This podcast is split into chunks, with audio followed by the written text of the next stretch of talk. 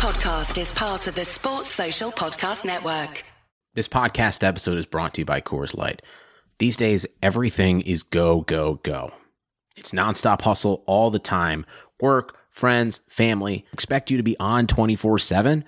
Well, sometimes you just need to reach for a Coors Light because it's made to chill.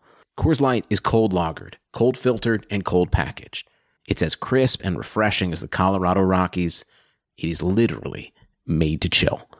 Coors Light is the one I choose when I need to unwind. So when you want to hit reset, reach for the beer that's made to chill. Get Coors Light in the new look delivered straight to your door with Drizzly or Instacart. Celebrate responsibly. Coors Brewing Company, Golden, Colorado. Does anybody want breakfast? Guys, let's go. I'm leaving for McDonald's in five seconds. Why didn't you start with that? The Breakfast Stampede Meal. It's only at McDonald's, where there's a meal for every morning. And nothing says morning like a classic sausage McMuffin with egg. Right now, get this all-time favorite for just two bucks on the one, two, three dollar menu. Price and participation may vary. Cannot be combined with any other offer or combo meal. Ba da ba ba ba. Comes out to Essien! Oh my goodness. It's a counter attack. It's Didier Drogba. And now get down the middle. Drogba goes. Scores! Stretch it, stretch it, mix it on Manidou. Stretch it, Chelsea stretch it, stretch it. Yeah. and Didier Drogba has. Drogba in the centre. McCoy just came from Dubai, man. What's for right now? Going back madness. None of it can go deep. Just make sure you keep it together. Stretch it, stretch it, mix it on Manidou. Stretch it.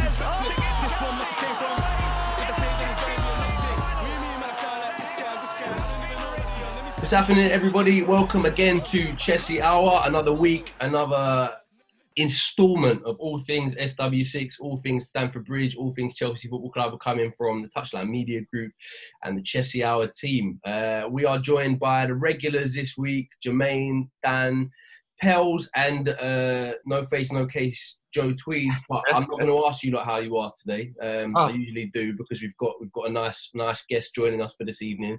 Um, athletic staff writer who, in his own words, covers Chelsea and more uh, on it from his Twitter bio. We're going to focus on the former um, former tonight uh, in, in his involvement. Been covering Chelsea for about five five years now in in depth now, Liam.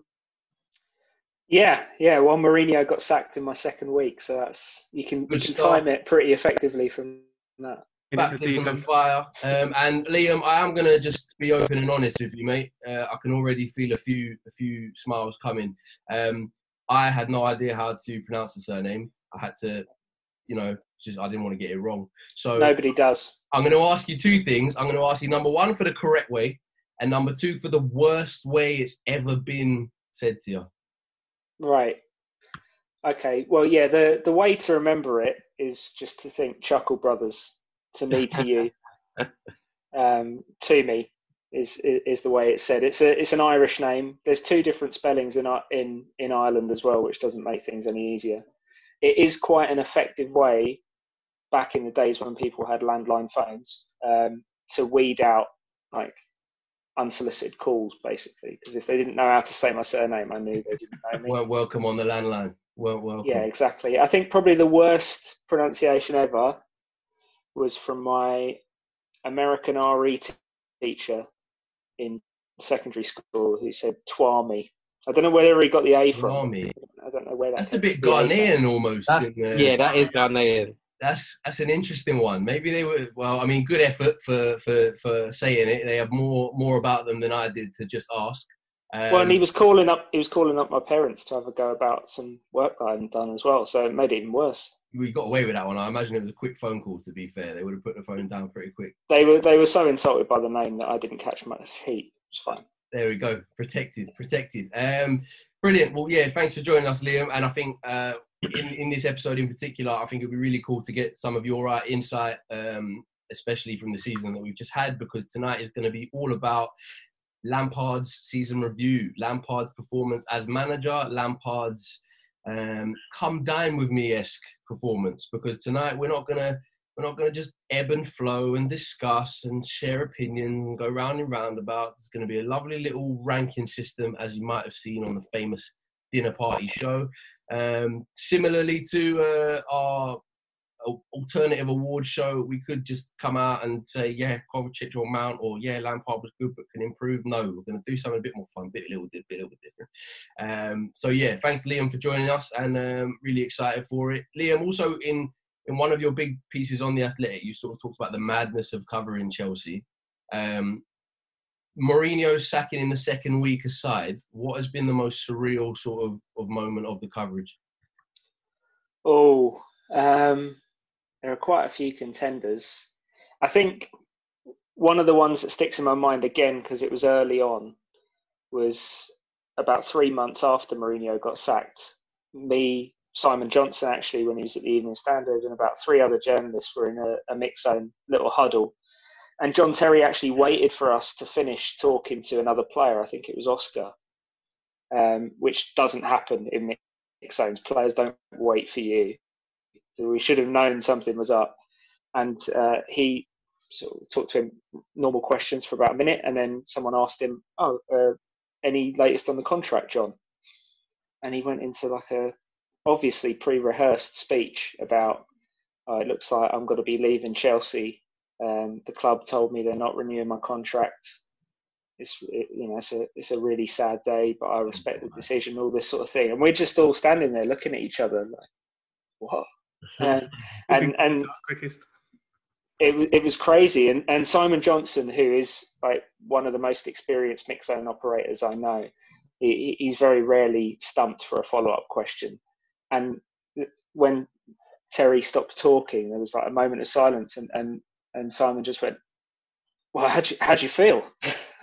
just just to try and keep him talking because none of us knew what to say, and it it turned out not be to not, not be quite the earth-shattering story that we thought it was at the time because he was politically lobbying the club in public to to, to try and um, give him an extra year, and he ended up getting his way, and obviously left at the end of the Conte year when they when they won the league. But that was an early introduction to how mad covering Chelsea could be because that was like really it should have been the the quietest six months covering Chelsea possible, and it still ended up being absolute madness very very early uh, gander into the, how political the club can be as well, and that I don't like the term player power. Always almost lost meaning, but just how big those characters can be in terms of lobbying the club in public and everything like that. So yeah, really dived in there, Liam. Like, a good good first few weeks on the job. You've done well. But um, but yeah, looking forward to getting into this. Um, tonight we are going to categorize some of these um, I guess I guess areas in which a manager can be ranked. We might miss some out. We we I've tried to be as exhaustive as I possibly can. Um, just one more question, Liam, before before we get into this. Uh, who's the person you most dislike at the club currently? no, I'm not expecting you to answer that. Don't worry. But I thought I thought, I thought I'd try it out. Um, right. You got you got you got to pick someone that I'm not expecting to ask to talk to again. yeah, That's the way it works. Uh, Batshuayi, maybe. Who knows? Um, right, uh, so tonight I'm going to outline the category. Um, I might direct it to you guys. I might be a free for all in true touchline fracas uh, uh, form, fashion. Um, unfortunately for Dan Joe and Meads, who's not with us tonight, there is no designated section, especially how Lampard has handled Hudson Odoi or Jorginho. I'm sorry, lads. That's, you can do that on the Patreon. Um, and yeah, have a little chat, and then I'm going to come round for the scores, and I'll keep an eye on the clock. So in terms of categorizing how Lampard has performed, I think first I want to start just off the pitch a little bit. Um, and this is one that we, we've discussed at different times on the podcast as well, because it, has been noticeable in players' um, involvement and lack of involvement and and little things like that. Um, so, number one, man management. How he has done in his first season at this sort of level in managing, um, no disrespect to Derby County, but players who might have achieved as much uh, in the game, uh, played at a similar standing, and maybe not just been as awed to be coached by Frank Lampard as much. Um, so there has been a few extremities according to the fan base. There's almost been the Mount must play at any means, which I'm not a huge backer of. I think Mount very much has merited his selection this year. And then there's been the kind of Giroud outcasting early on to then rely on him a bit later. So it's it's an interesting little blend. So I guess Liam, you, you're maybe best poised to start this one off in terms of being around the club and and sort of getting a feeling from players and coaching staff and this and the other. man management is not something we always see um, in detail. So, uh, Liam, if you want to kick us off on, on where you where you think the man management's been a success, could improve, and then everybody else chime in. Well, I, th- I think the first thing to say is this isn't the most intimidating Chelsea squad to take over, even if you're a fairly young coach. You know, it's it's not like Andre Villas-Boas coming into the Chelsea squad that had Lampard and Terry and you know uh, th- those really huge, huge names and huge personalities that practically ran the dressing room. Say the strongest personality in, in this Chelsea squad when Lampard took over was David Luiz, and uh, he he won that battle fairly early on. Um, and I think I, I think that was more of a football decision than anything else. Lampard's made it very clear that he, he respects Luiz and you know he, he obviously has affection for him based on what they achieved as teammates, but he made a judgment very early on that, that Luiz wasn't the right fit for the team he was trying to build.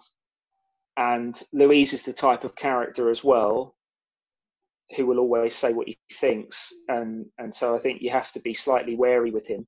While he's not necessarily a, a bad character, he, he, he has the potential to be disruptive in certain contexts. And I think we saw that with Conte a little bit. Um, we saw it at times before that in his Chelsea career. He's just a bit of a maverick, a bit of a free thinker. Um, and Lampard recognised that, and I think he he saw the importance of trying to establish a culture in which he was the the ultimate authority early on, and he was able to do that from the very first summer. And I think what one of the things that runs through this season is how little you've heard behind the scenes in terms of drama at the training ground. There's been there's been nothing. You know, that, when you think about it, that's actually really unusual for a Chelsea season. There's there's there's often a, a training ground bust up, or on the more subtle end of things, there's often little reports that you know you can tell might have been briefed out of the dressing room against the manager or against something the manager's done. There's been none of that here, and that's partly because of the way Lampard's handled it. Um, but I think it's also partly because of just who he is. And uh, coming in, he had a greater level of affection from the average people, the you know the, the average workers at Cobham, everyone at the, at the training ground, uh, than any manager before him, because of his pre-existing connections to the club, and everyone wants to see him succeed, and everyone feels invested in his success. So I think he's done well managing the dressing room. It hasn't been the toughest challenge, um, but he's handled it well. And in particular, one of the things you alluded to when at the start when you intro in this, he established early on that the players that trained best would play. And he stuck to that all season. Early on, he gave the young players a chance to establish themselves. And, and for as long as they merited selection, they were in the team. But you saw since the restart, Tammy Abraham's form drops off a bit. He takes a back seat. Olivier Giroud comes in and, and you could argue maybe saves Chelsea's season with his form. Um, so he held true to that standard the whole season. I think that's why the older players respected him and the younger players respected him. Dan, I know you um, saw the Luiz move as quite an early marker being thrown down as well. Um, and, I, and I know your view of the um, train well play uh, and that almost almost changing week to week as as maybe not the positive that that Liam's kind of alluded to there. Yeah, yeah, I disagree, Liam. Um, I'm Dan. So I think that um, how he's disagreed before he's introduced himself. Good, yeah. good order. Good order. Welcome, I'm Dan. Yeah. Oh, do you know what it is? Um, I think we've heard Lampard say across the season, Giroud's been training amazingly we've heard like him say that a lot of these players they're training hard. The reason why they're not playing is just maybe because Tammy's been informed. And I think if you look over the stretch of the season, when particularly there have been games where we've had like two games within a week, like I don't think you can say that Giroud has only merited to come into the team towards the end of the season. I think there's been plenty of opportunities for Giroud to come in. I don't necessarily feel like it's been a meritocracy. I feel like Lampard had his idea of why Tammy starts because maybe he presses more and maybe he thought at this point Giroud doesn't like, suit my style of play. I don't think that's like I don't think that's a meritocracy. I feel like that's preconceived ideas, and I think that Giroud has actually shown him. You know what? I can I can do well in a Lampard team, and so like I think it's easy to say that it's been a meritocracy just because maybe obviously we might be. I don't want to talk on your behalf, Liam, but we might be in the Lampard camp. But I just feel like there's been plenty of opportunities for players to come in where potentially his he's played his favourites. That's just the way that I view it. Now, what I'll say about Lampard's man management is there's not many players really agitating to leave. And look, we've had Mourinho as a manager, and we know like he can come in, especially third season, and just light the whole place up. Everybody, like you hear, Cesc wants to leave, Hazard wants to leave. There's plenty of rumors where people are agitating to get out. Actually, right now, most people are fighting to stay. Even players like Emerson, who's been on the outside, I'm hearing stories that actually, you know, he doesn't mind staying. Maybe it's because of COVID and the kind of uncertainty of the market. But what I will say is, even though I feel like Lampard's really kind of, he's not stayed true to his promise. I disagree with Liam there, but I feel like I'll give him marks in terms of it doesn't seem like people hate it so much that they went out. Yeah, that's fair. I mean, you can see it with Giroud, can't you? Because Giroud was one of the senior players who was desperate to leave at the end of January, but it didn't become an issue with Lampard. Yeah. It didn't become a personality issue. And I think that's been Lampard's success is that he has managed the relationships well, Yeah. even when he's had to disappoint players. And I do, I, I don't agree that he's played favourites because we're about a, we're about a month removed from Mason Mount getting hooked at half time in an FA Cup tie against Leicester. So Yeah. uh, he's been prepared to to to be tough on everyone.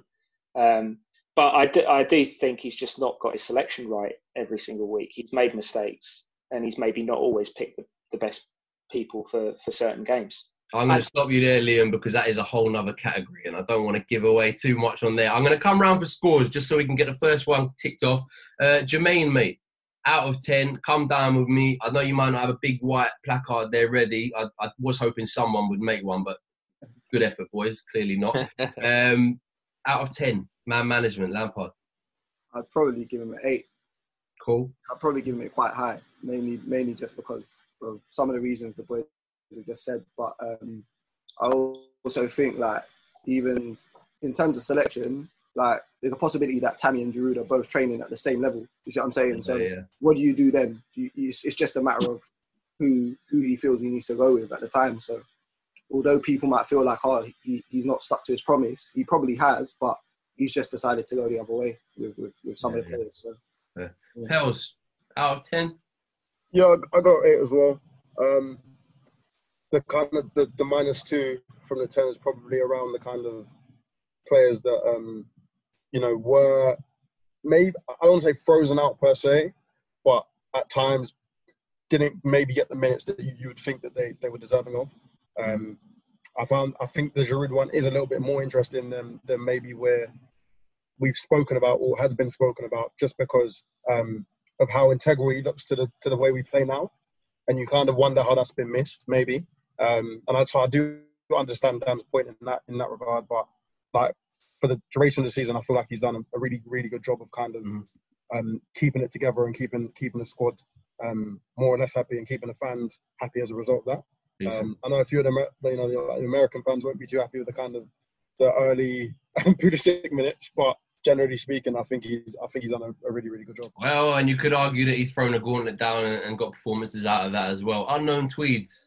We don't have a face, but we do have a score out of 10. Yeah, I- I think I'm going to have to go with eight again. Um, I think the, the interesting thing for me is that I, he's probably the first Chelsea manager that's actually created some kind of equality within the squad. You know, he's obviously pushed young players early on, but he's kind of pushed them to establish them while sort of still being able to keep the senior players feeling sort of senior and experienced. But he's Mm. actually sort of brought young players up to a level now where you're actually you can you can see that other players will count on them. Um, and I think certainly previous managers who have kind of dropped young players in, they've always looked like young academy players playing in the first team. So I think that sort of man management of what he's done of, of bringing that balance between your you know your youngsters and your senior players, that for me takes takes skill, and I think that's probably why he gets an eight for me. Cool, fair play. Liam, are we going to buck the trend of eight? So you're going to go higher, lower?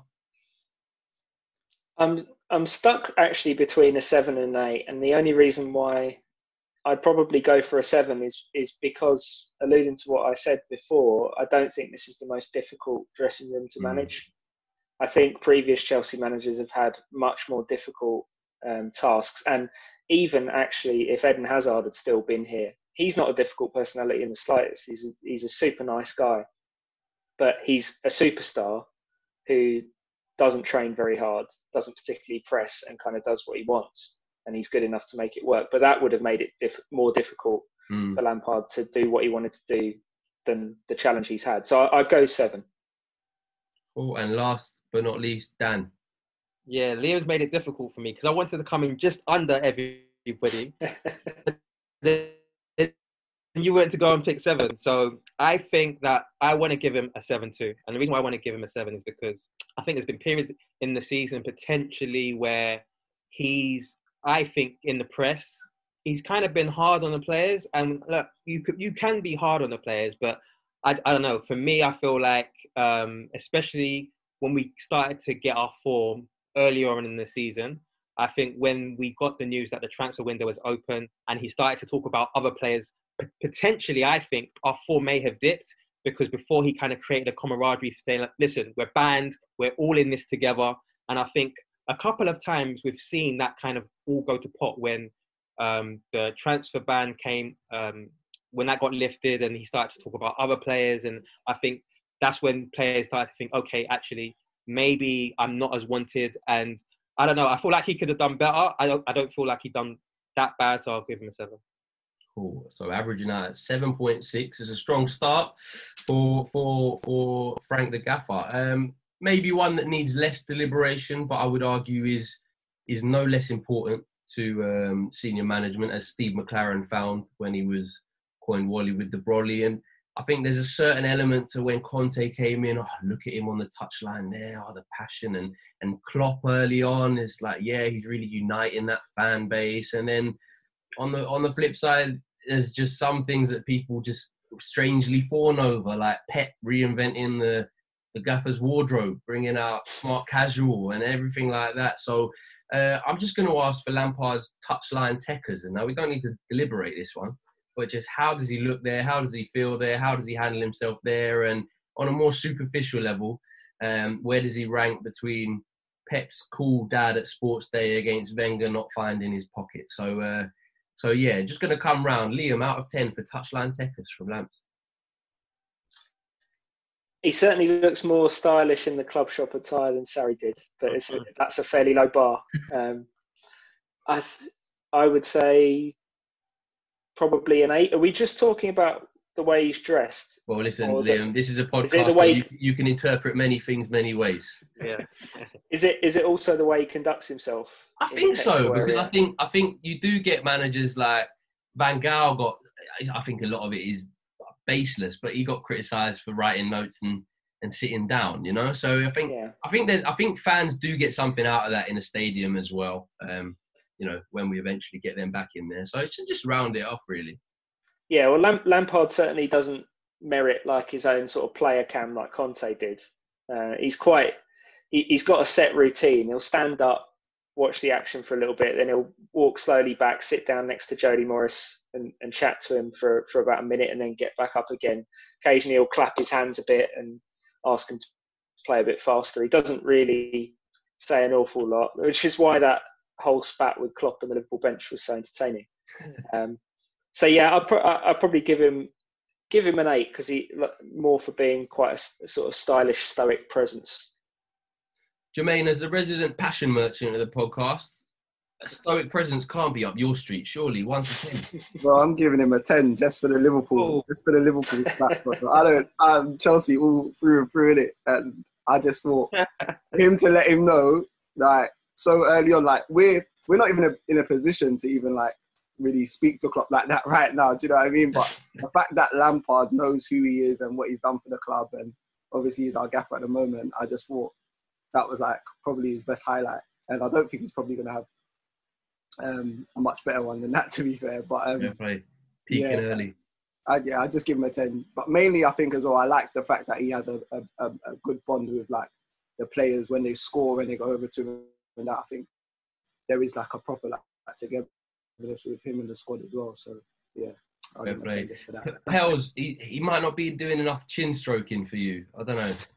Yeah, there's not there's not enough deliberation. I don't, he doesn't look he, like he doesn't look confused enough. I think, mind you.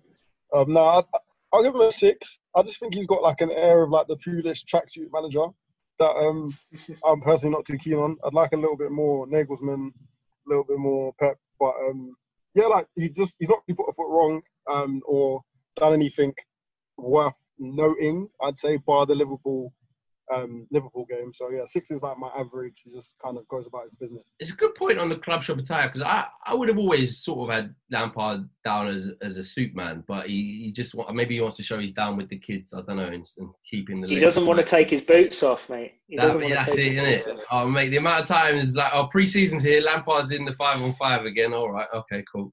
Uh, Joe, Oh, um, I think as as Meads isn't here, I think I'm going to have to pull the resident City boy card and, and look at this the suit. So I'm going to have to go five. You know, I think considering Lampard has one of the best watch collections in world football, the fact that he's wearing a 120 pound tracksuit rather than like a three grand suit, yeah, like I'd, I'd like to see him work on that a little bit for next season.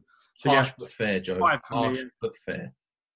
Uh, Dan, It's always the person before me. I was coming in at the five. I was coming in at the five. I wanted to be lowest. But like it, it's weird because at Derby he was wearing a suit all season. And I, I, I think if I'm correct, the first match, the United game, I think he wore a suit, but he just ditched it. well, I would. Uh, to be fair, if, if he's a superstitious man, then maybe Yeah. uh, Yeah, United game- maybe it was that 4 0 slapping, but but yeah, apart from that, like like Liam said, he's more like routinish. He's not really like a free spirit on like on the touchline. So yeah, and and he, he hasn't really had a touchline fracker, and that's on like that's the brand. So I can only, I can't, give him more than the five. Okay, so rounding off there at only 6.8. So uh, for such a young manager, you'd expect a little bit higher there. Lampard maybe underperformed. And on the next category, I'm gonna I'm gonna come to you first, Dan, just so you don't get uh, sold short by whoever goes first. And again, Okay. I'm, calling it off pitch just because it's much more to do with the training ground probably. Um, and just just a few words on on general player progression. So obviously, our first thought's going to go to Mount, Tomori, arguably Pulisic, um, Tammy, Reece James, Hudson Odoi. But I mean, good managers improve experienced players all the time as well. So I guess just in terms of developing players and in terms of improving what he has at his disposal, where, where'd you go with that one? Um, so this is developing players, not what you get out of players, but who do you who do I think is a better player now than the start of the season? Okay, so like maybe in terms of improving players, it's difficult to tell. But what I'll say is reputation wise, Tammy Abraham before the start of the season, like a lot of people's questioning, is he a Premier League striker? Actually, Tammy Abraham as well, even at Aston Villa, he didn't really score goals out of the box. I know for sure. Like, I think I remember some interviews saying that yeah, he actually stays behind and trains with Lampard in terms of shooting. And so yeah, Tammy Abraham, 15 goals. He didn't even start all of the games. I think he's a big win for Lampard. Mount, um, again, another player where I don't think before the season people would have had him down as a Premier League player. Again, that's an improvement. Giroud, people were questioning. Don't forget, Giroud had a, a run of games under Sarri and he didn't score goals. He did score, like I'm talking about in the Premier League. He scored goals in Europa, but there are, there, I, I think you can say there are a number of players, um, again, that he has improved.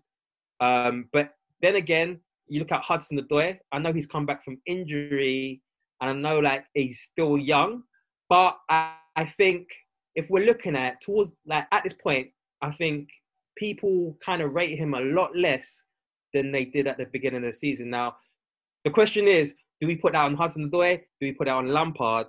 But if it's his job to develop players, I think if you look at Hudson Odoi, if you look at Tomori, who we talk about man management, Tomori came in, everybody became. I think actually there's a cycle where young players tend to come in and everybody say they're the best young player. So like we've seen it with with Reece James, and then later on, actually, I think maybe um, opinion kind of comes down. So um, what I'll say is I think he's done really. I think he's done well, well enough for a new manager. But at the same time, there's obviously going to be room, room for improvement. Any contributions contrary to Dan's there? No, I think I think a lot of the same really. Um, I think he's he's made improvements to to a lot of players individually. Um, certainly, like I, I don't know if we're going to talk about tactics and structure and stuff like that in a bit, but I think taking you should, know- you players. should know me better than that, Joseph. You should know me. I, I was I was just giving you a chance to come in and save it just in case, but uh, no, I mean I, I think sort of you know moving from from quite structured systems, certain players have have improved a bit. Some players have regressed. I think sort of moving them away from from more of like an instruction based style of play. But I, I think I largely ag- agree with with Dan. Um, I think the certainly the, the guys who've coming from the championship, you know, even us who are we're all super positive towards academy players in general. I think you know some of the, the performance levels have surprised even us in terms of how how important they've been to to the top four finish. So yeah, I go with uh, go with yeah. I, I also think it's uh, been pretty decent. Okay, cool. I'm going to zoom around for scores on this one and then throw your two pence in as we as we get there. Pels as the um, probably Joe's only rival to be in the Academy aficionado of the. Uh, to the point, Liam, by the way, in our alternative uh, award show, which you only one who wasn't here for that, obviously, Halloumi refused to nominate someone for the Josh McEachran Award of the least likely to make it at Chelsea out of the Academy players. That's how that's how diehard this boy is. So, uh, Pels, what are we saying? Player progression. I'm sorry that I don't want to put any negative energy into anyone's career at present. Um, for me, I think that um, the player progression is a little bit difficult to really assess in terms of over a season. Stylistically, would I say that many of the players have have gone on leaps and bounds and changed like elements of their game? Not necessarily.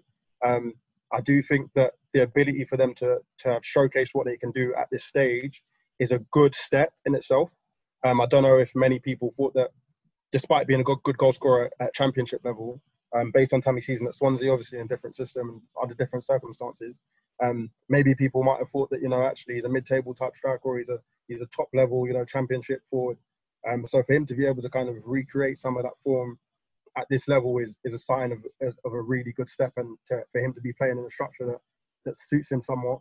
Um, the same with Mount. I think despite you know um, James having a, a bit of up and down, um, he's someone also that you know showcased in, in in games, especially that you know Champions League game against Ajax, what he's capable of. So I think for the academy players, like I said, not maybe not stylistic growth, but certainly like a, a maturity in their game that is is that can be credited to Lampard. Um, and with regards to you know some of the, the older players, um, like someone like Giroud, like you mentioned, I think Zouma's grown this season, especially when you consider the kind of the big injury he had maybe two seasons ago. I think Zouma's emerging as probably our best centre half. Um, but equally, there's and and Pulisic is, is one that obviously is best kind of got his best goals tally in a league season. Um, so there are there are plus points, but then equally, you know, the defenders don't look much better or look worse, if anything, um, than they did last season. Certainly, um, Kepa looks a lot worse, and I don't know if, if I can really attribute that to to the, to the manager. But there are there are bits there where you do think actually have has he put all of them in the best place to get better, in the best place to kind of um, to really really kind of showcase their, their talents, and I'm and I'm not 100 percent sure that that's been the case for everyone. Um, so yes, a mixed bag, a mixed bag, but it, it, kind of a lot of it so often is mixed, I guess. What's your rating? Yeah, Pels, mate, like that is classic Palumi there, bro. What I've just not got to the point. Great point. Yeah, no, I, gi- I give him a seven. But uh, all right, cool. Yeah, Yas was looking for a number really. Then, uh, Yeah, I mean, a number I would don't- I do don't next know. time. I thought I was- Um, but yeah, Dan. Um, I forgot about Kovacic and Barkley as well. Both of these. So like we talk about England, Barkley. Like we've seen Barkley for Chelsea do well. Obviously, Kovacic, he's freedom and dribbling. So I would say, yeah, I think I'd probably give him a seven as well. Decent. Liam. I'd probably give him a six. Um, and I- I say that because I think he's done phenomenally well in empowering and establishing the academy boys, putting them in positions of real resp- real responsibility in key areas in attack. And Chelsea are going to reap the benefits of that for years to come. I think he managed Pulisic excellently. As much as people tried to project an agenda onto him in the, in the first few months, he protected him after a busy summer with, uh, of international football and put him in position to to blossom. And now Pulisic is on a superstar trajectory at Chelsea, and he might have reached that anyway. But I think Lampard deserves credit for that. On the flip side, I don't think any of the, the defenders have got better. Um, a lot of the centre backs, I'd say all of the centre backs, part bar Zouma, look worse now. Well, Tomori obviously has just come in, but Christensen and Rudiger look worse now than they did a year ago. Mm. Kepa looks a lot worse um, to the point where he is now kind of a write-off of an asset, and he was always overpriced, but now he's a huge, huge problem for Chelsea because his confidence is just completely shattered. And I, it, it, it's a good you point know, you make there, Liam. Sorry, just to cut you. We we rewatched the Europa League final, a couple of us, Mm. and um, even in that final, like you, there was some mistakes from Kepa, but you realise watching it back, he dominated the narrative and wasn't so consistently as poor anywhere close. Like at Yeah. all. I think he was slightly, but probably slightly below par last year, and the and the advanced stats would back that up. But he wasn't having the worst season in Opta's database, which is what has happened this season. Uh, and I, I think part uh, when you, when you look at all of the defenders and the goalkeepers, uh, goalkeeper as a whole, and Caballero's had like not a great season either when he's played. Um, I think you have to probably put that down to Lampard's system being so focused on dominating possession and playing attacking football that he's probably overexposed players that aren't capable of assuming the level of responsibility he's giving them. Yeah. Um, so splitting the difference would be five. I'm giving him slightly more credit for the achievements with the young players than the regression defensively. Fair, fair. Yeah, And speak- yeah, speak- do me a speaking of favour. Speaking of Pulisic agendas, you, you, Oh, should, listen, gonna- you should listen to some of our old episodes and listen to this man Dan talk, Liam. On, honestly, honestly. I'm sorry. I just I like to come in at the bottom rung. It's on brand. So can you change my? Nah, you pick seven. Uh, you can't. There's no two cards in Cup Down with me. Jermaine, one to ten. Yeah, I'll probably give him a seven as well. I think he's managed like yeah, same kind of players like Barkley. I think he's looked good. Um, probably probably had some of his best games for us like probably this season. Um, Kovacic in terms of the freedom. I think mentally as well. I think Lampard's probably done wonders for that some of these players. I think people always look at like obviously just them playing on the pitch and in terms of what they can do with coaching and that. But I think um, mentally what you do for a player is is key. And I think Lampard has probably had like really, positive effects on some of these players. Um, obviously, Pulisic probably being one of the main ones. Um, but yeah. I think seven. I think seven's fair. I think seven's fair. And and then Joe. Yeah, I'll go seven as well. Also averaging out at six point eight again. This is looking very um didn't score a goal on Football Manager so far for Frank Lampard.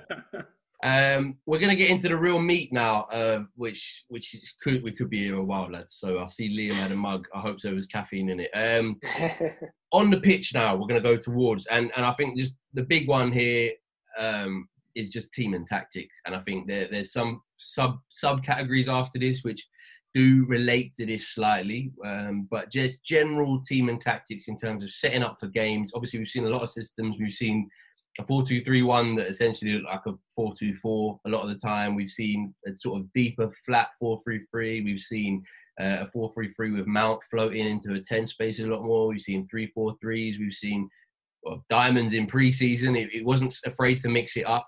Um, some right, some wrong, but you, you expect that maybe from a from a man still finding his way around uh, the top end. So teams and tactics, off we go. I know people have things to get off their chest.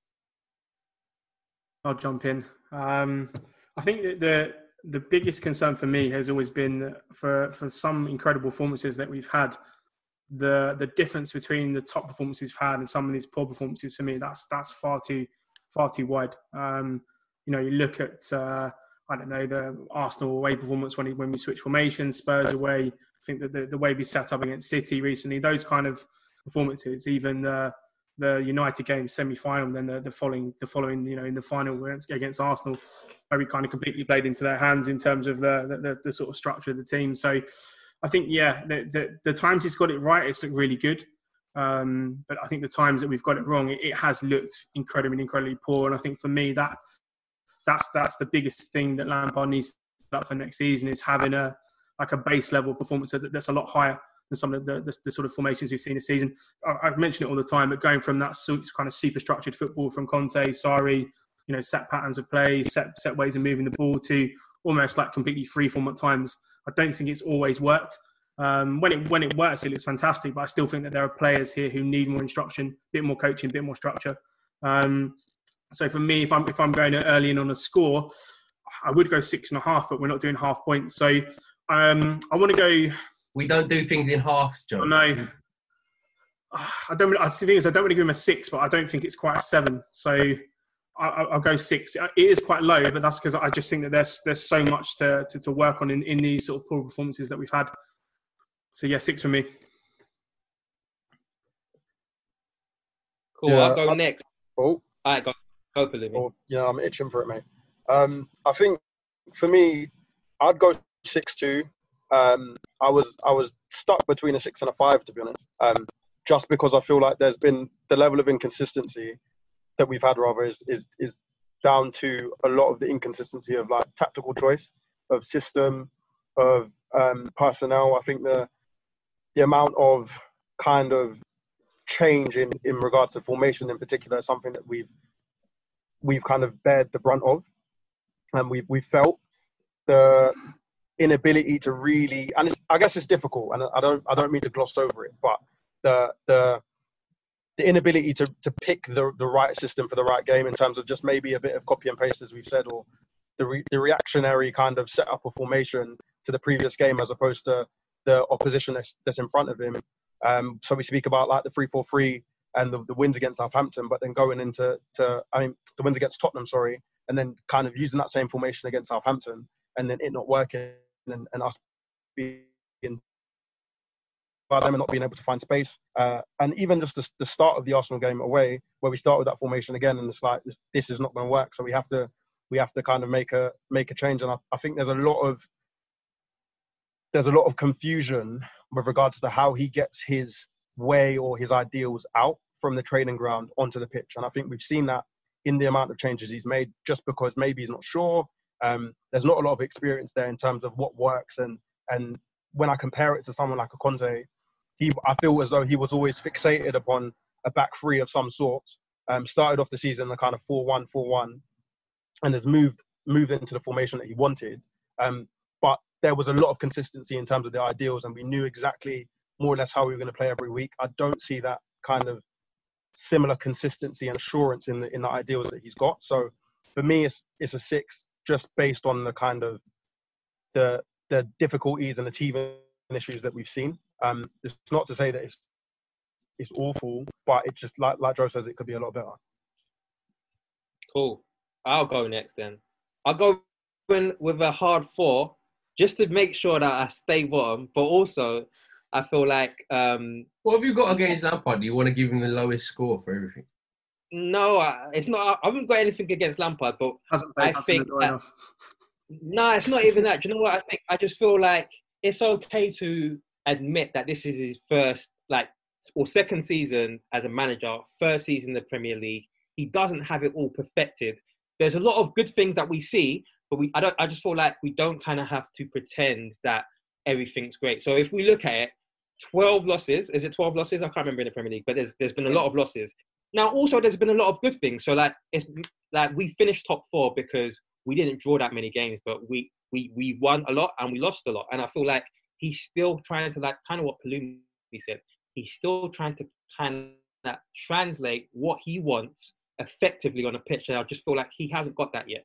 He hasn't settled on the system. I think coming to the Premier League, it's a difficult job already. You're a new manager.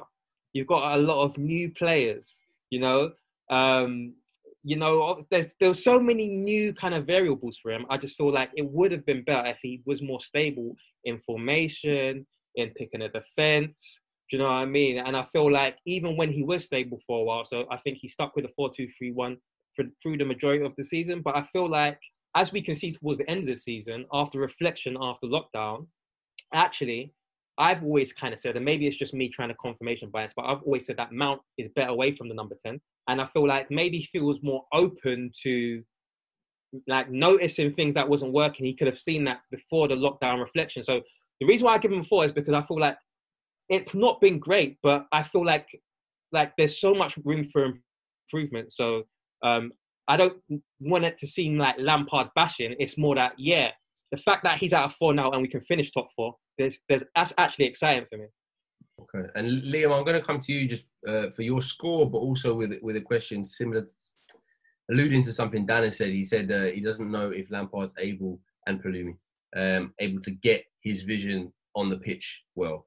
Just from being around the club and the training ground and stuff, I imagine. Do you get the feeling that he's that sure of that vision himself right now? And could that be part of the reason it's not translating well because it's not that set in stone?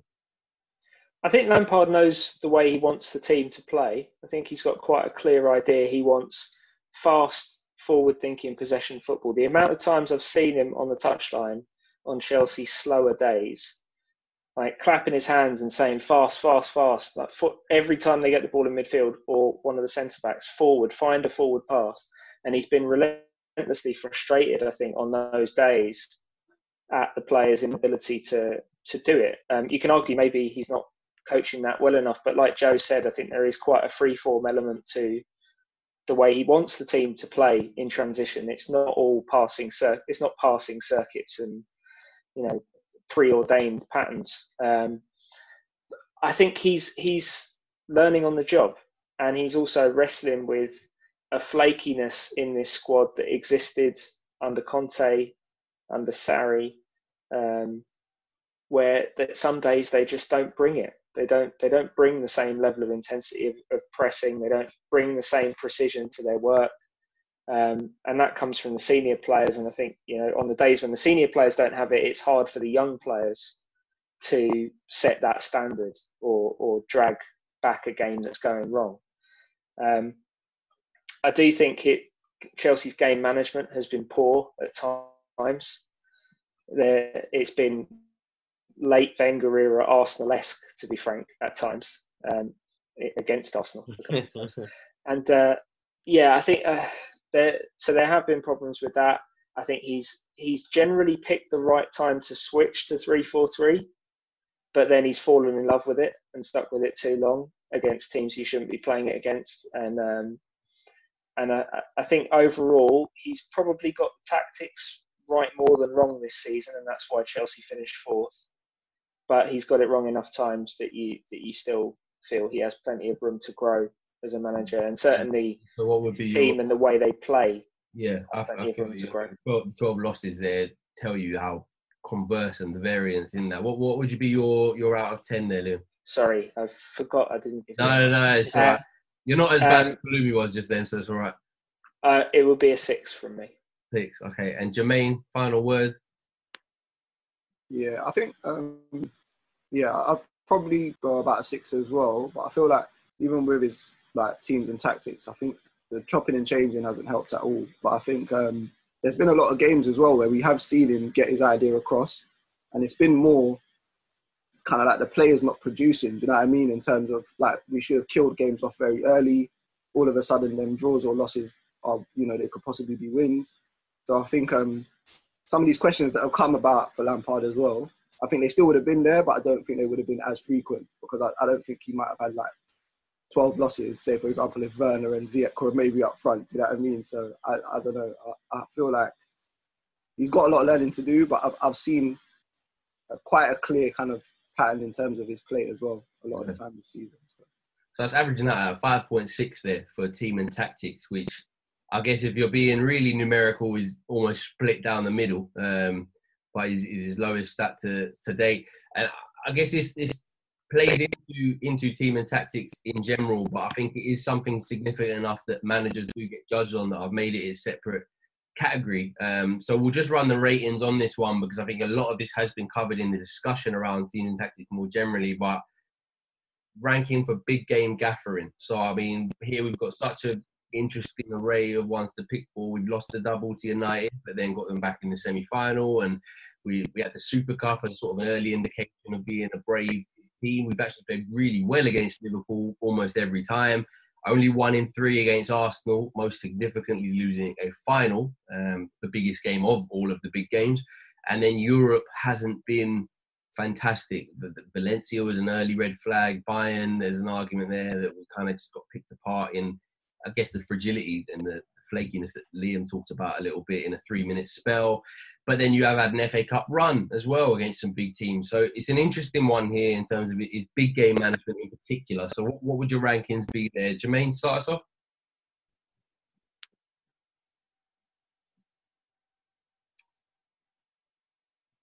Jermaine, you're muted, mate. Sorry. Hey, yeah. Um, big game gaffering. I don't know. The double over Jose is obviously a big thing, isn't it?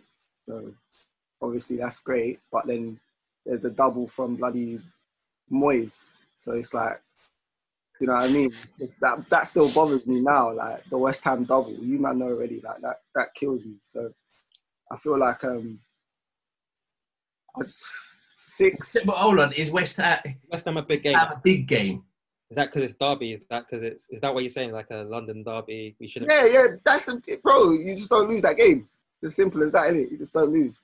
But I feel like um, yeah, big game gaffering. I'll probably give him a six. I'll probably give him a six. Of course, I forgot I was talking to Jermaine. Every game, big game for Jermaine. Uh, Pels. Oh, Oh, I'm giving it a five. Short and succinct there, Pels. Sorry. That's probably my- Rarity for me. no deliberation. Dan? Do you know what? This is one of the ones where, and it's not because you called me out last time for trying to come at the bottom, but this is one of the ones where I actually want to give him high because I'm going to take into context that he's a new manager, and I think that he's done really, really like better than I would have hoped in the big games in general. Um, there's there's been so many big game wins in terms of at least we've beat every single. It feels like we've beat every single team, whether it's United, City, Tottenham. So he's given us a lot of big wins. He's gone on the FA Cup run. Um, even the Champions League, the only games that I've been really disappointed with is Bayern Munich. Like we could have done better in the Valencia in the league games, but like in the league part of the Champions League. But I think just in general, I've been really impressed with Lampard um, in the big games. So uh, yeah, I'm gonna give him. Did I give him a number? I gave him a six or seven. Let me go s- six. Cool, Liam. That's your really high, Dan. That's your high. Yeah, that says a lot about Dan. To be fair, Uh, all that talk and he gave I, us. I thought he was going to come I like seven, eight. it was like an eight coming or something. I said six or seven. The fact that I considered seven, you know, that's high. Uh, Liam, where you where you having him for the, the big games in particular? I'm actually going for seven. I think I think Chelsea's um, performances in the big games have generally been better than their record this season. Arsenal are the only team that they've been crap against three times. Uh, I think I think they they were unlucky to lose to United. At least probably two of those defeats were Yeah. slightly freakish results. Um, they played City and Liverpool well pretty much every time they played them Yeah, agreed. which is a positive sign. And I actually don't give them much of a demerit for the Bayern tie because I think the Bayern home, I think Bayern are possibly the best team in the world right now. Um, and they played like it both times. And the second game, it's a glorified training game held I mean, three yeah, months after the first leg, you know. I have. I didn't even watch it. I didn't watch the highlight. I don't know what happened. I cared that It- little. It was. I don't care. It's got to be one of the strangest games in Chelsea's history because it's the second leg of a tie that was already overplayed, what, three, four months after the first? It's- it, it was a really strange no- game. I had no interest. Uh, rounding us out, Joe. Big games. Uh, I'm going to go seven because I think certainly I think our best performances this season came in big games. Yeah, I think Liam's point about Arsenal is is irritating. Certainly the cup final because it's recent. There's a little bit of recency bias there, but yeah, I think overall seven, um, particularly against City and, and even I think Liverpool would play well this season. So yeah, seven.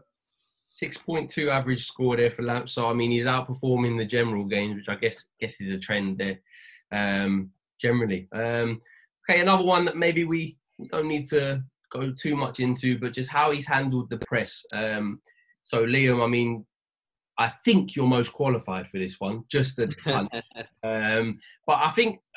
I guess everyone has their own views on, on press conferences and what they like to hear the manager of their club say, and um, you see the reactions to it from Pep and the fucking boss in this room to Bielsa's Excel spreadsheet to some press conferences and then Mourinho's just constant sound bites. They can really impact fans. Before we get into the rankings of press conference chat, um, and this is beside his famous consistency of serious point, serious point. Uh, by the way, Leo, has that been picked up by a journalist other than just the internet? Like, is it? Uh, Adam Hurrey, yeah, uh, my colleague at the Athletic, he's got a fantastic uh, Twitter thread on Lampardian, the Lampardian transition. When you see it, you can never unsee it. It's, the, it's at the point now where my wife, who doesn't watch football, will say he's done it again. It's it's it's mad. Um, but I, I guess my question It has to be. It has to be self-aware at this point. It has to. It has to. It has to. He has My- to know now. My personal favourite was he did all three in half a second without saying anything. That's in that thread of your colleagues there. It was outstanding.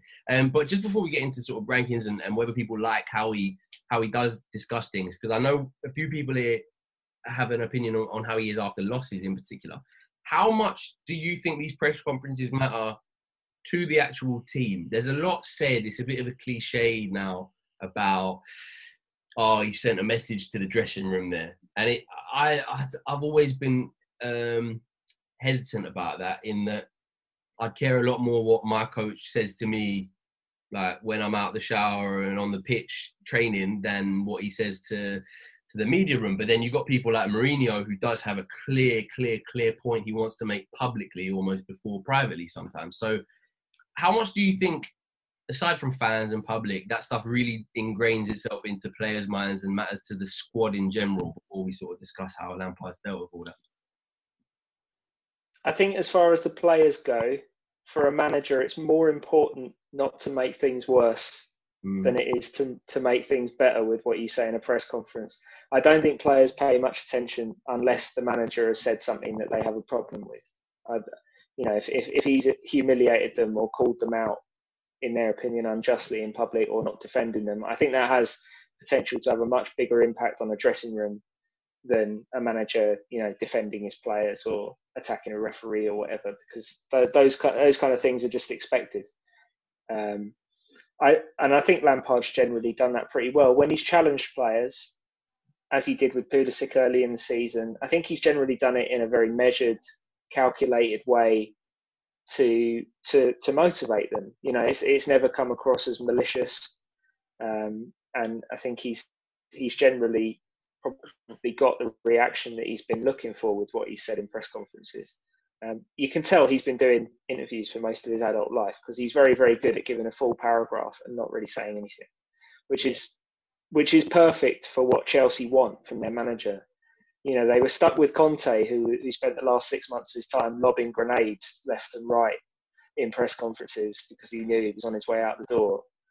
Uh, um, and Sarri, who just had absolutely no filter, and you know, it was fantastic for us. But like, just lie, Maur- just lie, Maurizio. Did you Um, watch Callum Hudson-Odoi's England debut? on on the Sarri press conferences. I, I I don't know. Dan and me probably are still the last remaining Sarri loyalists to a point, but um, I I loved Sarri interviews because he would tell you in quite good detail about why the players had fucked up, Yeah. and often name them and just be like, no, he can't play there. He's not good enough. Oh, I was I loved it. It was amazing.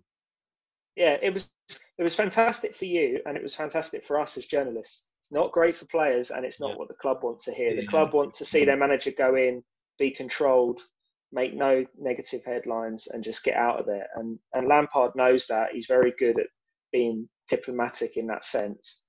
And yeah, he's. I think he's done that well. So it depends who what you're rating him on. Rating him for box office value, a Mourinho, or rating him for doing what the club want him to do. Well, this is where the subjectivity will come in. Uh, Jermaine, I know we've kind of talked a little bit about, especially in the the later games where things were getting a bit tense. There was individual errors was the catchphrase, um, and it, it it wasn't players by name, but arguably it felt a bit finger pointy and a bit. I've done what I can.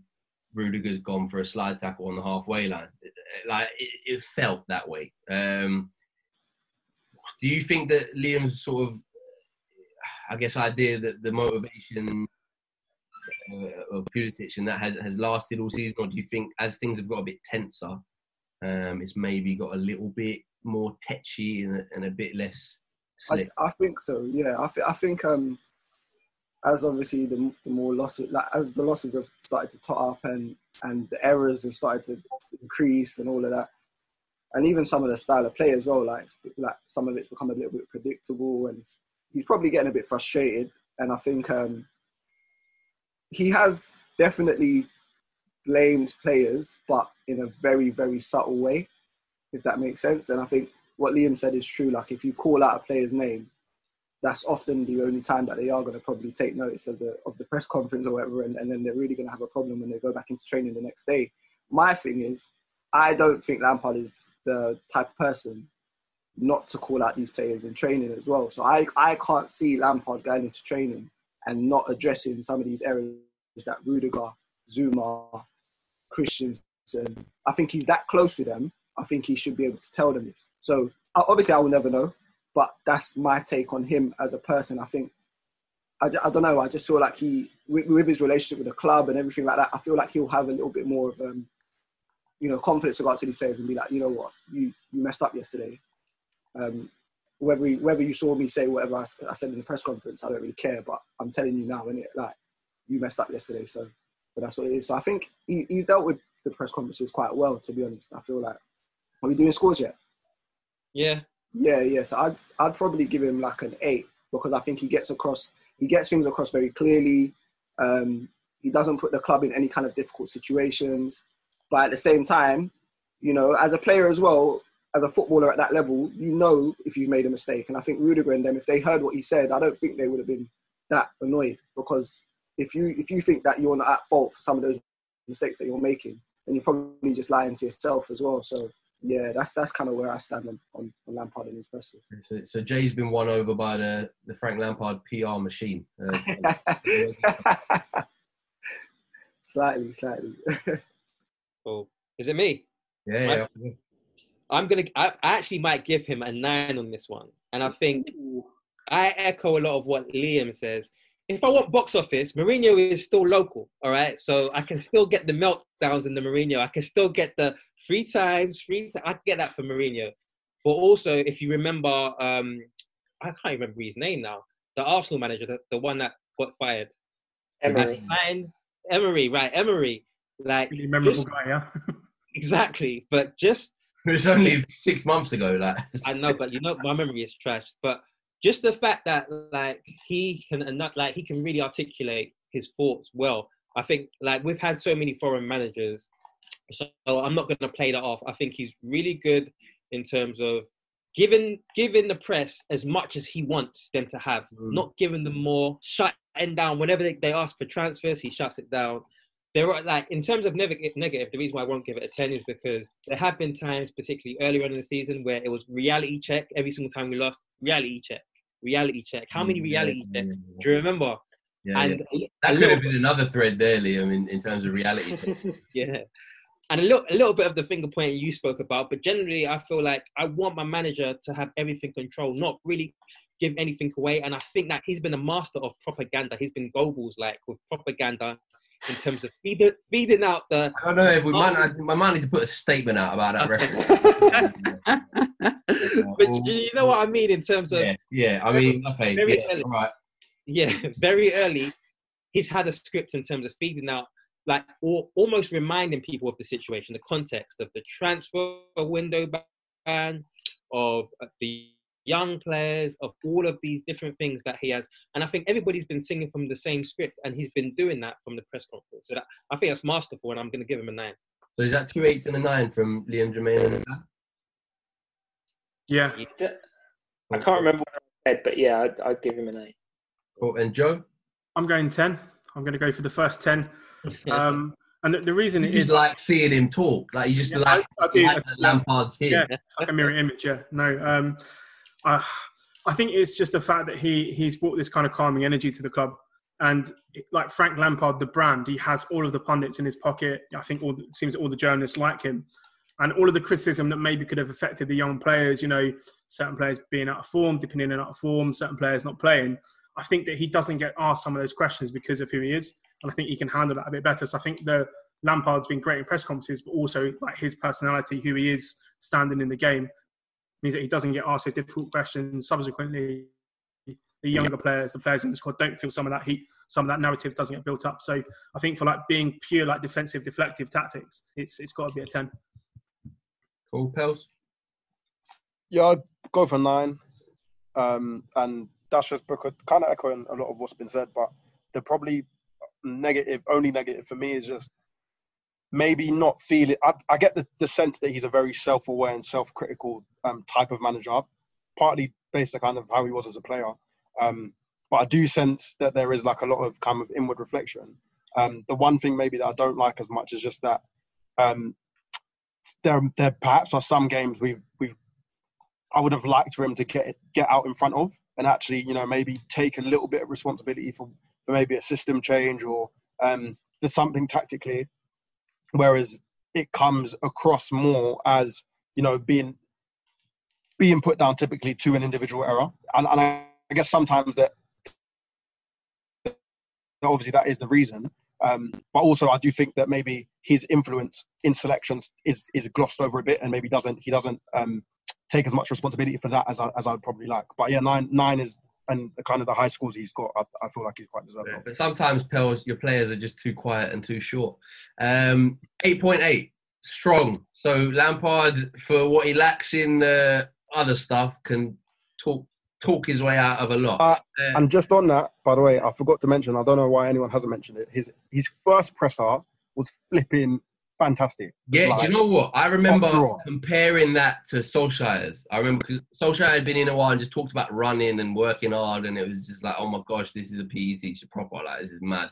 And Lampard seemed a lot more modern, a lot more forward thinking, a lot more reflective. It was it was strong. I was really impressed by it. Um, moving into now, we've done off the pitch a little bit, on the pitch a little bit.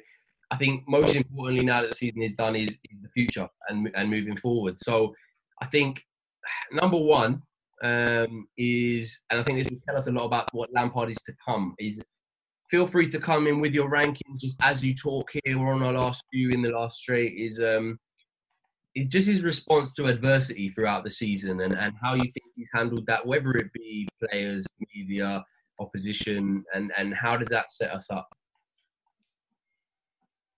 Oof, toughy. Um, I think I think on on yeah, I suppose on on the whole, I think he's been done pretty decent. Um, I know Dan spoke about the the narrative that we like to call it, the the young players, the transfer ban, all this sort of stuff. But uh, you know, as like an established thing to come over, um, I don't really think that there are, there are that many managers that would have come in and and done similar. Um, you know, you can talk about people playing young players and all this sort of stuff, but you actually have to want to play them. You know, it's not just some sort of tokenistic thing that you you know you you play him out a little bit. You know he really tried to force some of these guys into the team early on. He really wanted to do that. And i don't think really you know looking at some of the candidates we were linked with like allegri and people like this you know they're going to come in. Tomori's on loan. Mason mount seventh choice. Tammy abraham's on loan somewhere. It's basically the squad last season just just under a different manager. So i think from that perspective and yes i, I do agree with dan that the, the narrative is a little bit overblown at this point because we, we kind of outperformed it fairly early on. Um, but that that whole context for me of of them actually actually coming in and wanting to to change the culture, make the younger players feel like they are part of the first team squad, make them feel like first team players. Um, that for me was was really significant. So if we're talking about adversity, yeah, you know, I think he reacted well to some bad losses. Um, you know, the way that we just sort of kind of were fairly professional in terms of getting over the line at the end of the season. But that that whole yeah, getting over getting over it for me for, was was massive. And I, I don't think there were too many managers that, that would have come in and done similar. So for that, you know, have to give him a pretty high score. I think probably an eight from me, um, just on the basis that I don't think many would have come in and done similar given the the, the situation the club we're in. Solid, solid. Liam?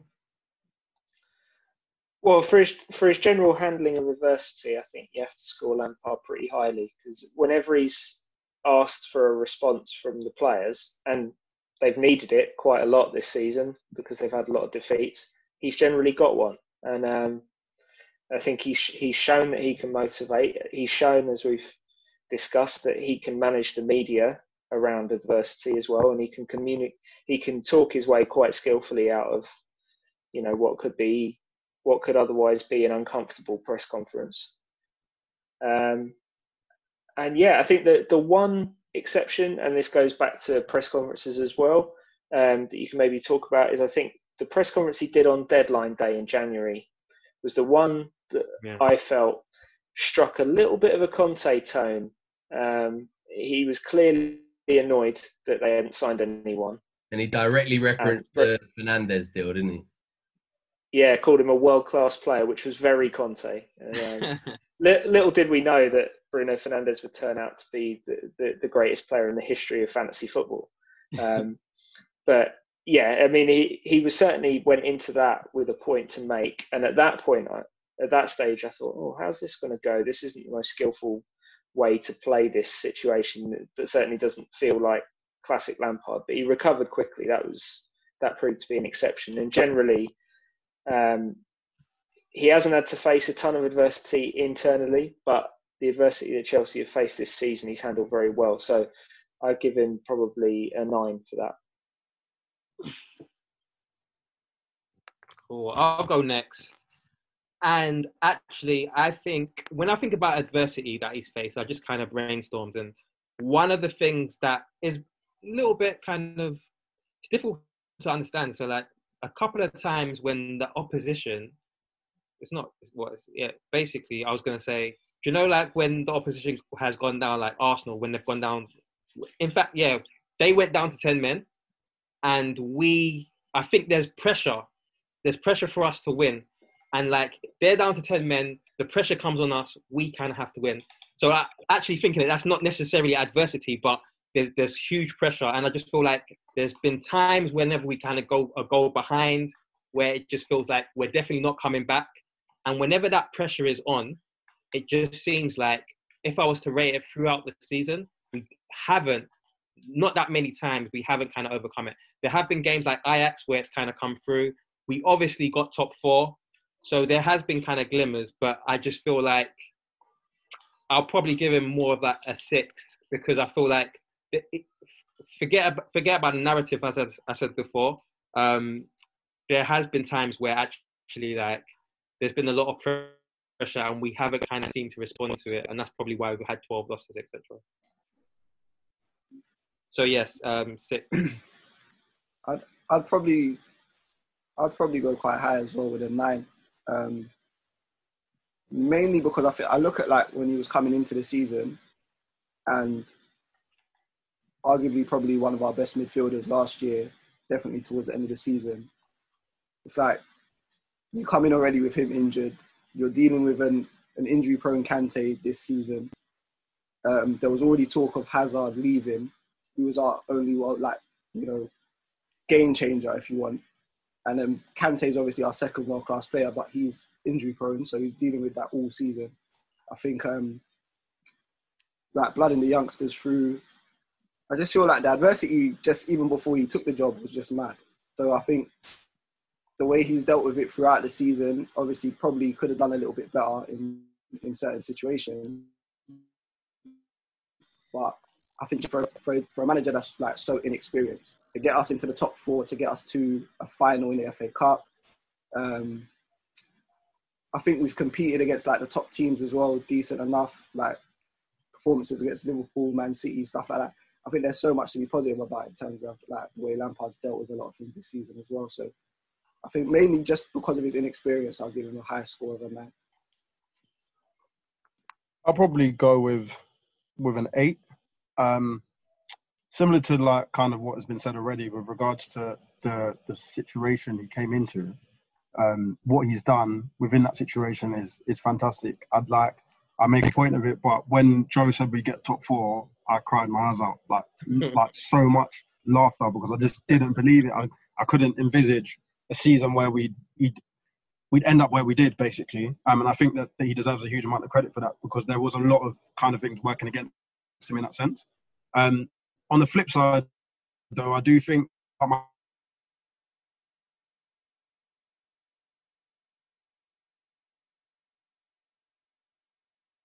low block, and I and I don't think that's necessarily on him per se, but more so when it gets to kind of the second game. So you know we've seen it in one, and we've seen that we can't break down the team. Actually, when we go into the next game and we're presented with the same problem, have we been able to kind of um, to, to, solve that issue and solve that problem. And, and part of that will be down to kind of player quality and, and the attacking talent at, at his disposal at his disposal. Sorry, but um, I know Liam alluded to kind of how much how well he coaches it, which is something we'll not necessarily have an insight to.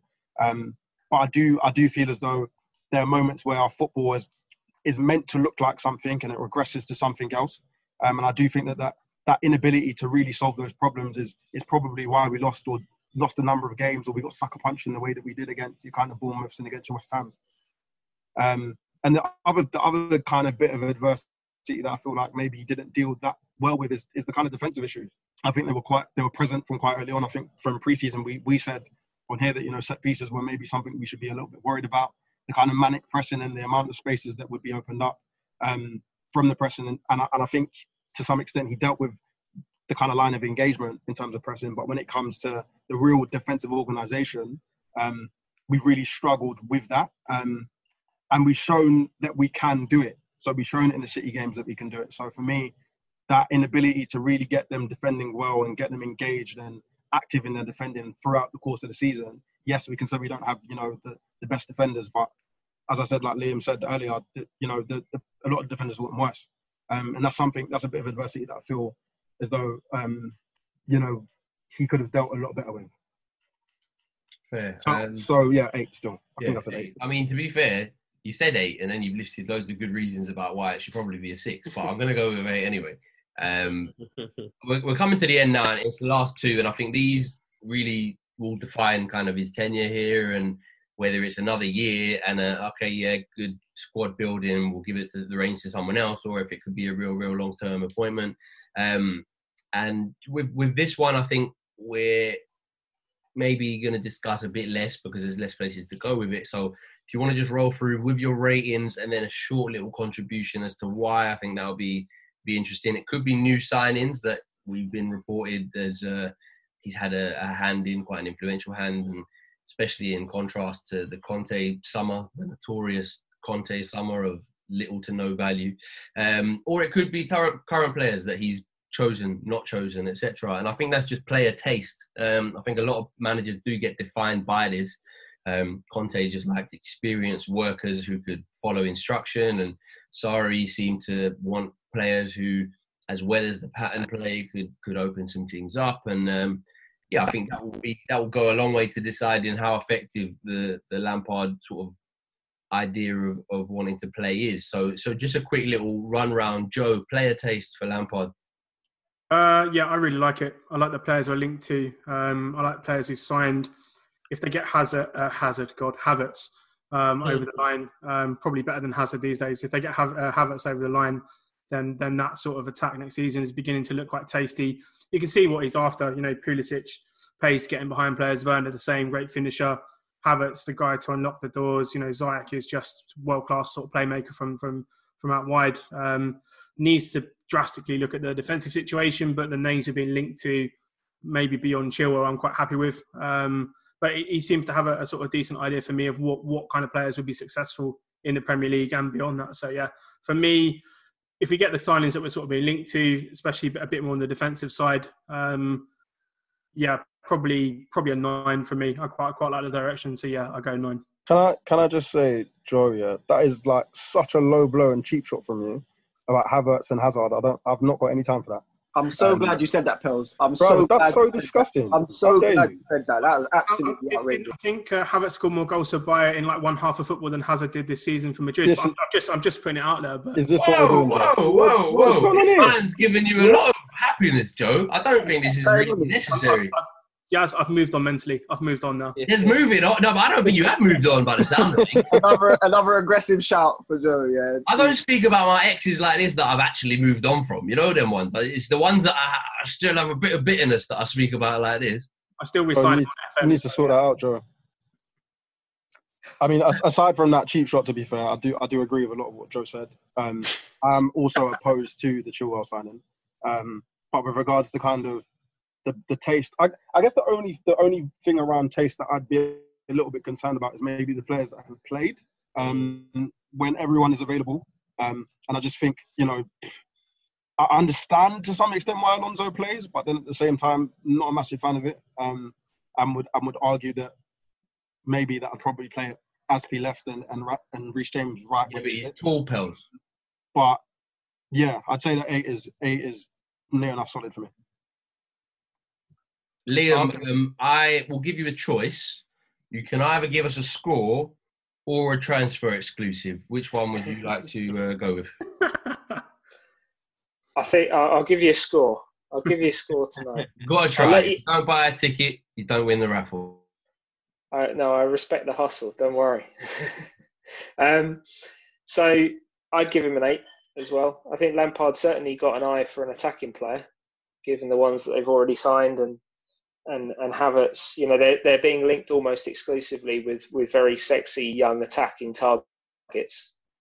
Um, and I do like the idea of Declan Rice as well, partly because I think it speaks to a personality element that is a little bit lacking from the current Chelsea squad. You can see that Rice has a real presence about him on the pitch for for a guy such a young age.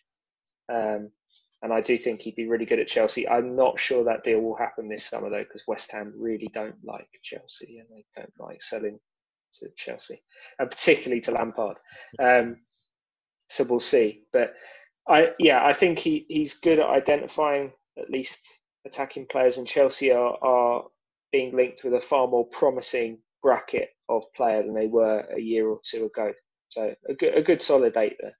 I hadn't quite considered Liam that in signing the deal for Rice to ever join Chelsea, they'd probably have to engage with or look at a very sobering reminder of how those deals can backfire. I hadn't really considered that fact. Um, but yeah, I mean, we'll see if uh, Declan Rice's social media campaign to pick me, please, Chelsea will, will come to any, success. Uh, Dan, how are we feeling 1 to 10? Um, I'm deliberating between seven or eight. I love the the signings. Um, they are attacking signings, but he hasn't made any defensive signings for me to even kind of question that yet. Obviously, we're linked with Chilwell, but one thing I do like about Lampard as well is he, he doesn't seem like he's crowdsourcing information. Like it seems really like like Rice, all Chelsea fans are on board with now, but he's been um, pushing this. It seems for like before Rice was good. So like that's just that shows you strong identification, not just picking who the flavor of the month is, but actually I like this player, and that's been the same with Chilwell as well. So I respect it because rather than just going after every single like so everybody's in for Sancho. We could have just gone in for Sancho, but he has he seems to pick unique talent. So I like that. Again with Palumi, I, I agree in terms of maybe I haven't agreed with his team selections, but in terms of transfer transfer picks, I like it. So that's why I'll go with uh, an eight. I'll go with eight. Um, yeah, I'll probably go with a nine because I think his attacking options, like like his attacking signings and, and who's been linked with and stuff, is obviously they've been, I think, top draw so far. Um, if the Oblak link is true and, and that comes from Lampard's mouth as well, then I think that just shows that he just hasn't lost that kind of um, mentality to just want to be the best in every area possible. So like he wants the best keeper like out there at the moment, and I think Oblak is that guy as well. So um, if that's true, that's just um, that would- that would obviously be a really good signing as well. But um, I think one thing that I'm impressed with as well is that he could have kind of stuck to um, a lot of the teams that Chelsea have had in terms of like if you look at the strikers that we've had, we've never I don't think we've Yeah. ever had a striker like Werner, and I think um, him showing that he's willing to go like towards more towards how football is now in terms of with the strike with the with the signings. I think that's a that's a fantastic sign as, sign as well. So yeah, I'm I'm really impressed with who we've been linked with and who we've signed so far. So yeah, nine nine from solid 8.4 return for for uh, player taste and and just rounding up uh, like i said the players will very much dictate what uh, or how lampard's vision will, will come to pass um, i think you can't really escape that but just on the final one he, he's rating this lampard vision for the club. So i think he- there's been mention of a three-year plan. It's a bit unclear if we're in year one of that now or that's just starting now that he's able to exercise freely without a transfer ban. And and there clearly seems to be some sort of plan that's been reported or leaked or whispered about. So i guess it's just rating what you've seen so far um, and and where you think that vision will get to and and, and how how ambitious you think it is how realistic you think it is and, and just balancing those off so i'm going to start with pels just because pels you've been outspoken at different points about just not really liking how the team have played sometimes, and it may be starting great but deteriorating into something else. Um, this will be the last point, so yeah, get whatever off your chest because uh, squad's going to get averaged out soon. So if you've got to stick a last little dig in, do so now. Um, but yeah, vision for the club, how realistic and ambitious, both both in the in the same sort of realm. I think the vision is is admirable. It's something that like I think a lot of us have wanted for a while in terms of the alignment between the kind of academy and the first team. I think the the there was a there was a piece um, a few months ago just about how the kind of transfer strategy works and how aligned they are in, in that regard. Um, and, and to me, where we look like we're going with regards to the signings um, and where Lampard looks like he's going in my, head with regards to kind of tactically, um, I think we're in a good way. Um, it is ambitious. I think that the, the, combination of, of young talent from the academy and and you know star signings is ambitious in, in that how, how long do you really kind of keep blood in the youngsters when the when the pressure kind of gets on you for the amount of signings you've made and, and the, the value on those signings. And I think that's that's where I think the ambitiousness is, that ability to to really balance it and mesh it together. Um, is something that I'm on board with and, and I'm a big fan of. I, I hope that it works and I hope that, you know, he's able to to integrate the new signings and continuously integrate the new players, young players. Um, I think maybe part of that is down to the fact that our squad at times has been down to the bare bones.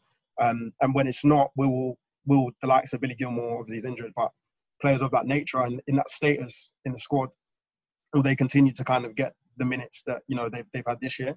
Um, for me, it's like I said, it's a good plan, and I'm I'm definitely a fan of it. I, I just it's almost like I'm waiting to kind of see what it, what it looks like this season with regards to kind of the, the, the attacking talent and the players that he, he, signs to see just how far we can really go. Um, and it might be it might be difficult to really put that pressure on him in the second season, but I think that's the that is what that is the kind of state of play, and that's what he's under now with the signings that he's making and with the signings that it looks like we're going to make, you know, come October 5th. Um, so for me, yeah, I give it an, an eight, um, more or less happy. Uh, my real question marks around tactics, but to be honest, I don't think we can.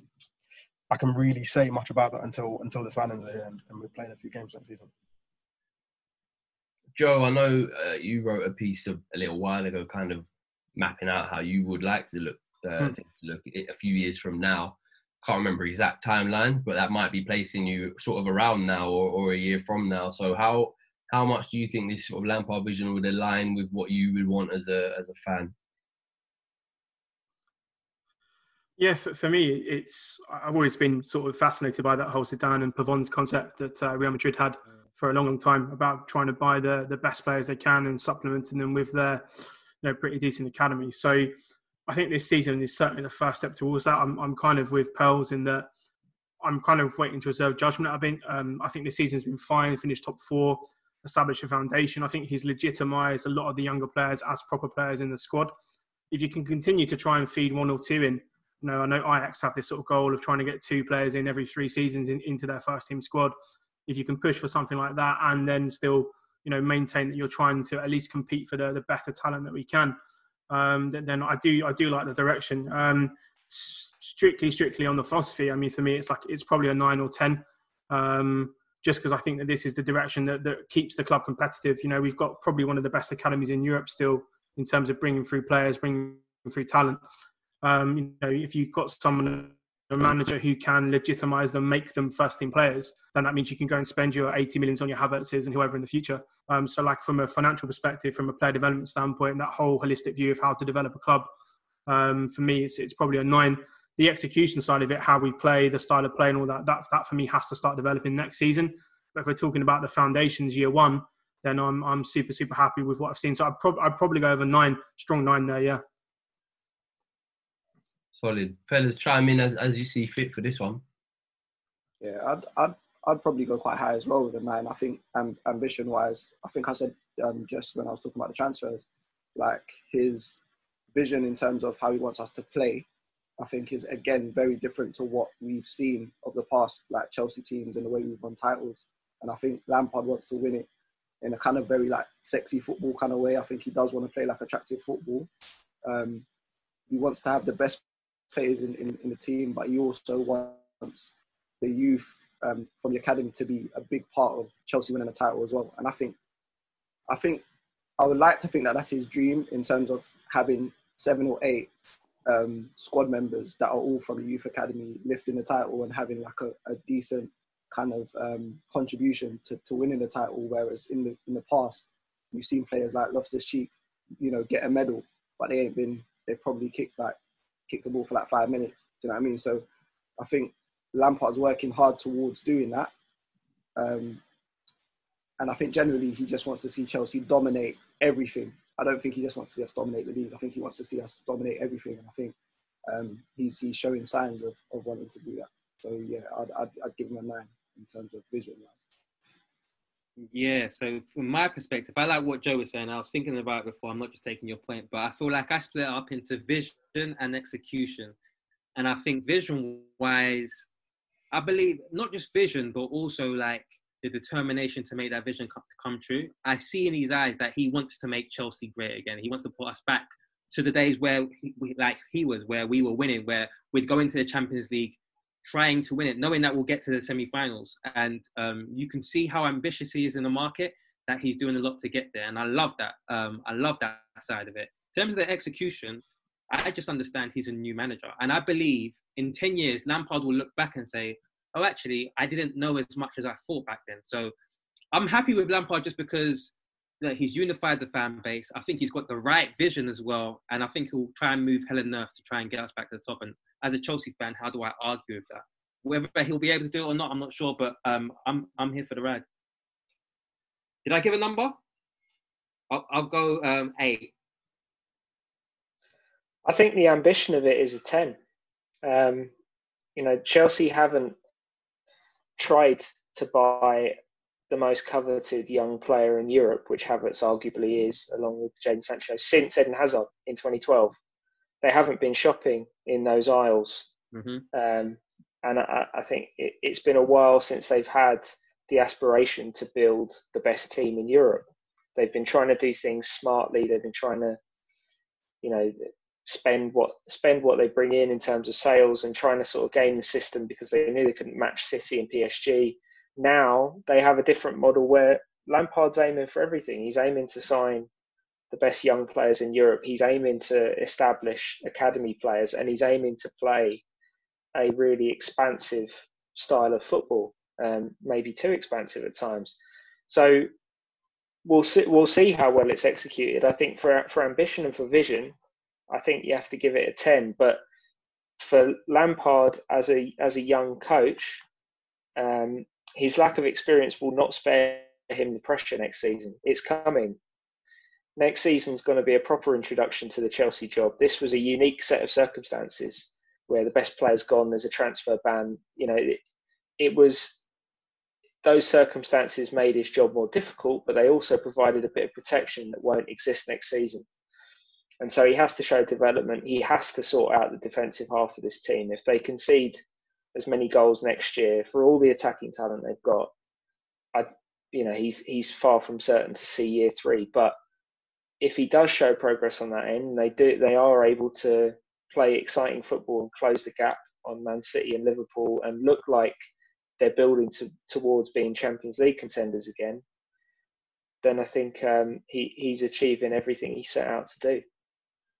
Fantastic, and I think the well the results are in, and I've, I've been on my calculator doing my year two maths I haven't had to do in a long time because I don't need it in my day job of coaching. But um, just a quick one, Liam. Just you, you alluded to as the final point of the pod um, that they're prepared now to spend again, and, and we agree with you. We've often, we've said that Ziyech is almost the most creative player since Hazard that we've signed, and um, Havertz is by far the biggest coup if it does come off finally that that the club will have got in eight years now. So, what is the change that has caused this? I mean, you could put it down to Lampard partly, but surely, as as, as much good faith as he has around the club, surely a, a one year experienced manager isn't the one that you unanimously back just with all with all these funds. So, what is it in particular?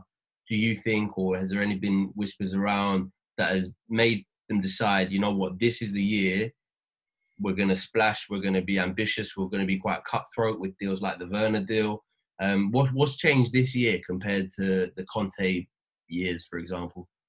I think the stars have aligned for this in ways that Chelsea planned for and in ways that they could never have seen coming. So I think they were always intending for this to be a key window, having been prevented from spending last summer and having deliberately kept their powder dry in January because they didn't see the players they wanted available.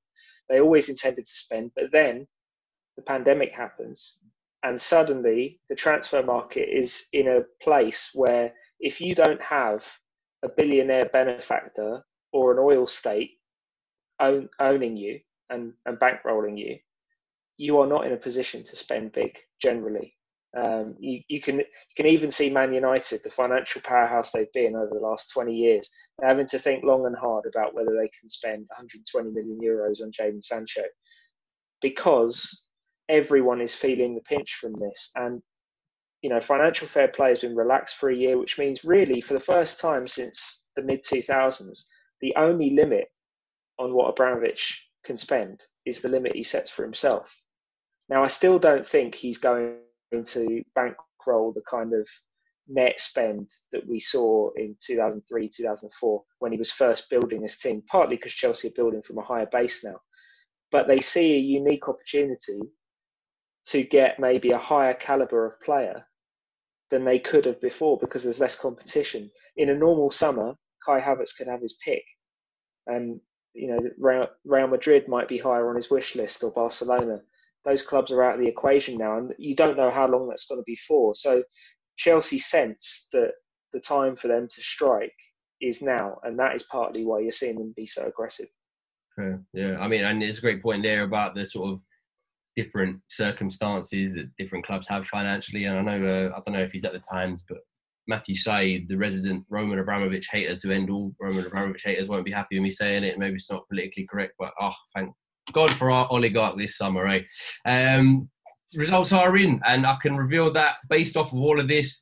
Um, this is unarguable, by, by the way. You can't argue it because it's numbers, which means it's fact, which means it's science, which means it's true. So, off the pitch, Lampard coming in at a 7.7, um, including things like player development, man management, uh, press conferences. Uh, on the pitch, 6.2. So I think this is alluding to where I think all fans know that we, we do need to improve next year. And Liam makes a great point about next year is a real Chelsea job. Um, future, 8.8. So I think that's where it is brightest. And it's, it's just about whether or not that can. Um, that can that can really come true, and I think we have seen glimpses of that this year in certain performances, as well as the ambition with with the with the transfers and everything like that. And and these all round off to ironically, with me not doing any half half uh, scores, round up to a, a, 7.5, which I think, as as all of the boys on the pod have alluded to, is, is I think way above par for for what kind of we expected from someone who was one year out of man- uh, into management, transfer ban. Palumi laughing at Joe, which I will never get tired of referencing, and I don't think Joe will ever get tired of hearing about, to be honest, because it was a good way to be proven right. Um, but yeah, so I think I think it's been a really good chat, and I think just this structure has made us think about all the little tidbits in in which Lampard has done really really well and and maybe struggled a little bit. Um, boys, can't thank you enough for your time. Um, it's been really, really good to, to look back on the season. Um, everybody listening, next week, same as there is no season, but there is still content. There is still Chelsea to cover. So, boys, thanks so much for your time. Liam, especially, thanks very much for coming on. You're more than welcome whenever you want to you want to come on and, and drop that exclusive that you know you just shy a bit of you know it's just quiet season it's not quite rolling it's not october yet but let me know mate you, you've, you've got our email and stuff so that's fine um, boys thanks so much uh, it's been a pleasure as always and i will see you next week on another edition of chelsea hour Cheers, gents. Cheers, guys. Oh, mate, really appreciate it. Really appreciate it, mate. Oh, pleasure, guys. No problem. Yeah, take care, guys. Good with danger.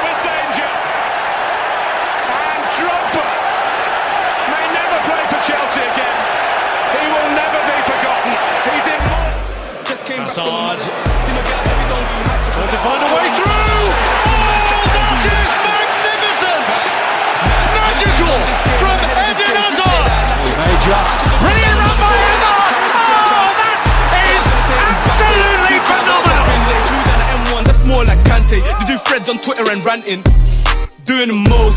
True say that money is power, so when you get money, keep quiet and ghost. Ghost. I remember when I shot my shot, but I didn't have guap, so I hit the post. But next time it's a golden goal. And it Support for this episode has been provided by Ratio Keto Friendly Crunchy Bars. If counting macros makes your head spin, count instead on a snack by Ratio. They've done the math for you so you can spend less time studying the label and more time enjoying your day. Delicious and convenient, both their toasted almond and lemon almond flavors have two grams of net carbs and a unique combination of sugar and protein, all in a satisfying crunch. Interested? Ratio keto friendly bars are now available in the granola bar aisle at Walmart. Sports Social Podcast Network.